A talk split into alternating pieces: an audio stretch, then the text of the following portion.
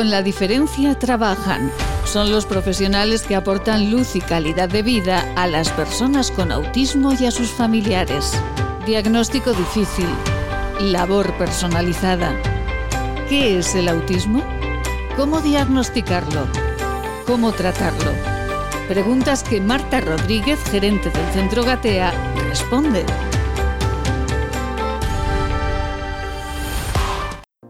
Hola, buenos días Maite. ¿Cómo me gusta pasar este ratito con vosotros? Ay, qué agradable cada, cada semana, cada semana más, además. Eh, Marta, ¿qué dice este, este informe? Bueno, pues eh, bueno, comentar que, Autismo España es una confederación, es como una asociación de asociaciones, es lo que nos representa a nivel nacional y dentro de sus funciones está hacer estudios de este tipo.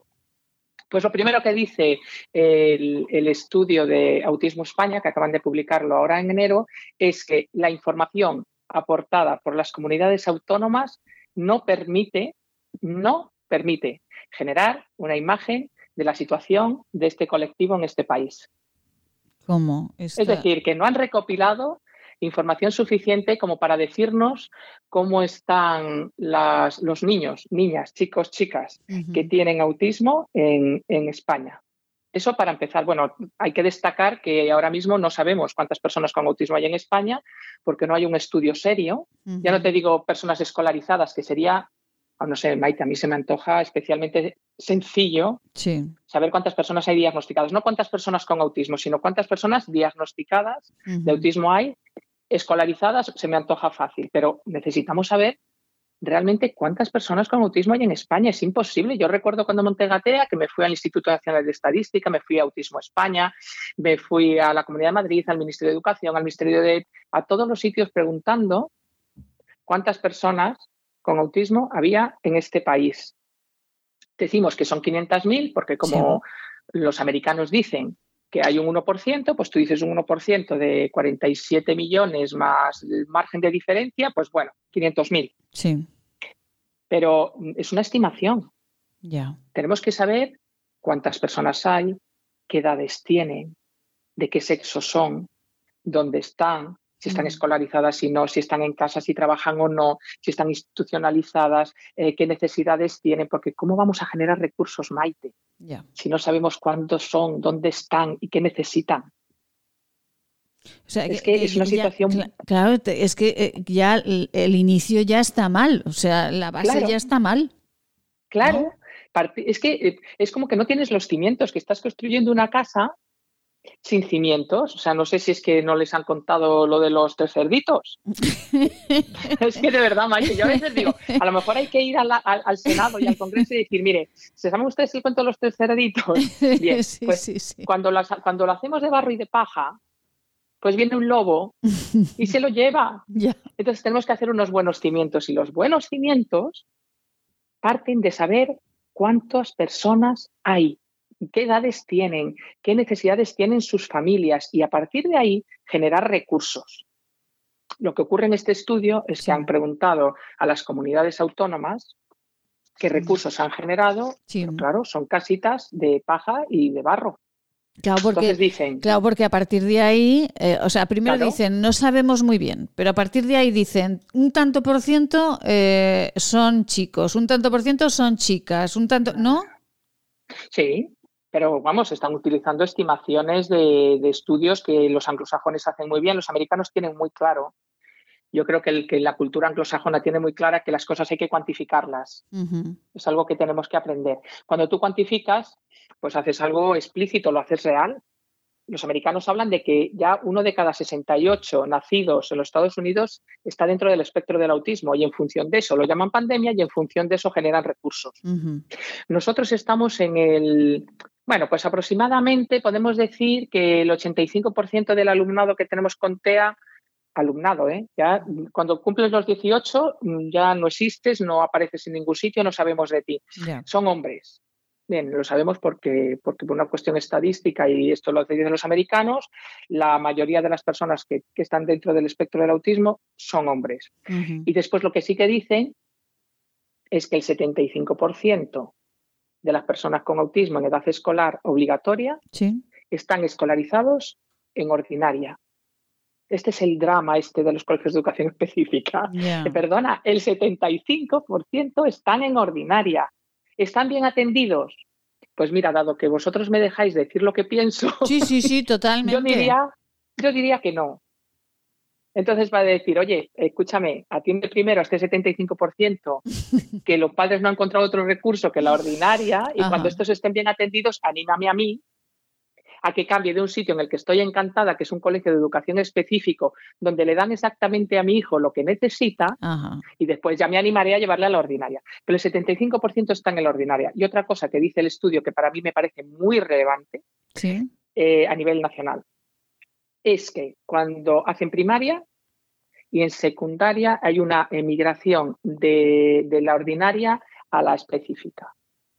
Claro. O abandonan en la escolarización o tiene, eso, tienen fracaso escolar y se van a su casa, o los padres intentan pasarles de la ordinaria a la educación especial o específica. Y ahí viene el drama, y ese drama yo lo vivo con las familias de Gatea, de que en el específico no hay plazas.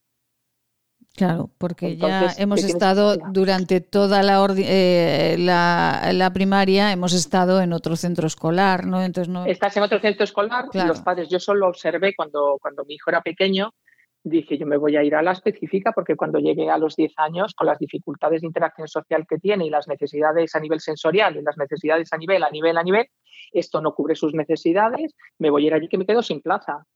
Y tenía amigas conocidas que, claro, eh, aguantaron, y, digo aguantar, ¿eh?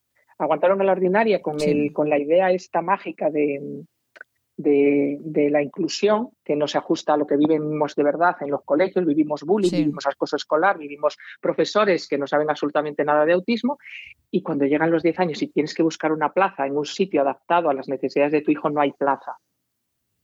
Por eso la, mm. ley CELAR me parece tan absurda, es decir, si es que el problema es al contrario, si es que tenías que abrir plazas. Porque en secundaria las necesitamos, porque ya sabemos que en autismo lo nuclear es la, vamos, lo que está más comprometido es la interacción social. Y en la adolescencia, los humanos mm, nos volvemos muy sociales. Siempre somos, somos seres sociales, pero es que en la adolescencia es lo prioritario. Entonces, sí, yo desde luego cuando me recuerdo mi adolescencia y lo académico pasa a un segundo plano sí. y lo social, claro, y es y es mis amigas, es salir, amargarle la vida a tus padres. un poquito de todo, sí, un poquito, de, todo. de todo. Sí, sí, sí, sí. Todo relacionado con lo social. Efectivamente. Que es lo que los chicos con autismo tienen más comprometido. Con lo cual ahí se pierden, sufren, eh, se no se aíslan. lo que es la vida social les aísla porque ellos no tienen esa habilidad y es como si se llevara a jugar al fútbol y estuviéramos en una silla de ruedas. No es que te aíslen, es que tú no puedes, no juegas en esa liga. Entonces es cuando los padres sentimos la necesidad de tener y después ya viene, se acerca el tiempo de ser adultos, tenemos recursos limitados y necesitamos aprender a ir al supermercado, a ir al médico, a, a desarrollar habilidades prelaborales. Bueno, pues este estudio lo que dice es que las necesidades de las familias cuando llega la adolescencia y la secundaria es encontrar un, centro de educación especial específico. Y, Marta, en cuanto a las fórmulas educativas, ¿qué dice este informe? ¿Que se está haciendo bien eh, o que se están buscando fórmulas para atender mejor a las personas con TEA? Pues mira, en relación a las modalidades educativas, mm, es, un, es, un, es una situación, bueno, en Madrid una cosa, bueno, Madrid y Aragón se parecen bastante, por cierto, pero eh, por, comunidades autónomas. En Canarias les llaman centros en clave. En Cataluña hay unidades volantes de atención a la integración que no se sabe muy bien qué es lo que es. Eh, en el País Vasco tienen aulas abiertas en el, por comunidades autónomas. Lo mismo digo. Sí hacer una casa sin cimientos. Nosotros generamos, tú imagínate, tengo una asociación en, Autismo Valladolid, Autismo Castilla y León, vamos a hablar con los políticos, nosotros pedimos recursos, ellos nos conceden una parte de lo que pedimos, pero todo está hecho mm, sin, sin, buscar la solución a las necesidades que tienen las familias y los chicos de personas con autismo. Y imagínate que tú te mueves en España es que está todo cogido con, pinzas de tal manera que, todo se puede caer en cualquier momento. y de hecho no se sujeta. Claro. Porque nosotros tenemos en, imagínate, Madrid, Castilla, León, Extremadura, hay colegios ordinarios con aulas preferentes. En otros sitios les llaman aulas en clave, otros les llaman aulas estables. Bueno, es un aula donde hay cinco chicos con autismo dentro de un colegio ordinario y comparten eh, actividades, eh, pueden ser recreos, puede ser gimnasia o los chicos salen, pues si se puede ir a matemáticas, a matemáticas. La idea es que tengan una atención especializada dentro de un colegio ordinario. A mí la idea, Maite, no se a mí me parece fantástica. ¿Qué ocurre? Y la realidad es esta. Las personas profesionales de ese aula no tienen formación en autismo. Tú dices, ¿qué me estás diciendo, Marta? Bueno, pues te digo la, realidad, que la idea es buena, pero la realización es defectuosa. Y entonces, pues eh, vienen a Gatea y dice, oye, de las tantísimas aulas preferentes que hay en la Comunidad de Madrid, ¿en cuáles hay profesionales especializados? Y tú dices, que puede haber 500 aulas preferentes, ¿eh? Eh, tú dices, ¿en cuatro? ¿En cinco? Y que no se coja una baja y que no se coja... Quiero decir, para mí, para mí esto se me antoja una locura para una familia que tenga un hijo con autismo. Muchas familias se vienen a Madrid porque una vez más, yo no soy de Madrid, no soy de Madrid y en un momento de mi vida me hubiera gustado irme. Y tengo que decirte que no me fui porque es en la comunidad donde yo tenía más recursos para mi hijo. Y eso no puede ser. yo creo, Maite, que eso no, no, es justo. Debería estar más, Claro, debería estar más repartido y debería ser para, para, para, toda España, ¿no, Marta? Todas las familias que tengan hijo con autismo deberían tener las mismas posibilidades, vivieran donde vivieran, incluso en entornos rurales. Efectivamente. Deberíamos tener apoyo. Entonces, estas desigualdades son las que, hace las que Autismo España quiere explicitar. Y decir, estas desigualdades entre comunidades autónomas no se pueden permitir. Tiene que haber un plan nacional de autismo. De hecho, existe un plan nacional de autismo, pero en papel. De forma que las personas con autismo y sus familias en España tengan todos los mismos derechos, los mismos recursos, las mismas posibilidades y siempre partiendo del cimiento de cuántos son, dónde están, qué es lo que hacen y qué es lo que quieren hacer. Pues eh, ahí están, por lo menos eh, en Gatea, trabajando para que así sea. Y Marta Rodríguez, gerente de Gatea, nos lo explica extraordinariamente bien cada, cada miércoles. Marta, Seguimos hablando la semana próxima y reflexionamos sobre este estudio eh, que nos ha traído hoy en, este, en este espacio que dedicamos, como decimos todos los miércoles en este programa, al autismo, a las familias, eh, pero bueno, cuestiones que nos sirven para, otras, eh, para otros problemas y racionamientos de la, de la vida. Un besito muy grande, Marta. ¿Qué temperatura tienen en Madrid en este día? Hoy en Madrid es primavera. ¡Ay, qué bonito! ¡Qué bonito! hay que tener paciencia, todo llega. Todo, llega. Y hoy hace un día precioso con una luz fantástica y hace un día para, para, bueno, iba a decir para salir a la calle con toda la protección del mundo, pero para que nos dé el sol que lo, que lo necesitamos. Claro que y, sí. Bueno, Claro que sí. Agradeceros, agradeceros la oportunidad de, poder hablar con vosotros y poder decir lo que, lo que se piensa, que no es poco. Bueno, pues en este programa, como sabes, sin filtro ninguno, aquí cada uno opina eh, y sobre todo eh, si la opinión viene de grandes profesionales como, como Marta. Marta, feliz semana y nos escuchamos el próximo miércoles. Muchas gracias. Mil besos, Maite. Gracias a ti. Gracias, un beso muy grande.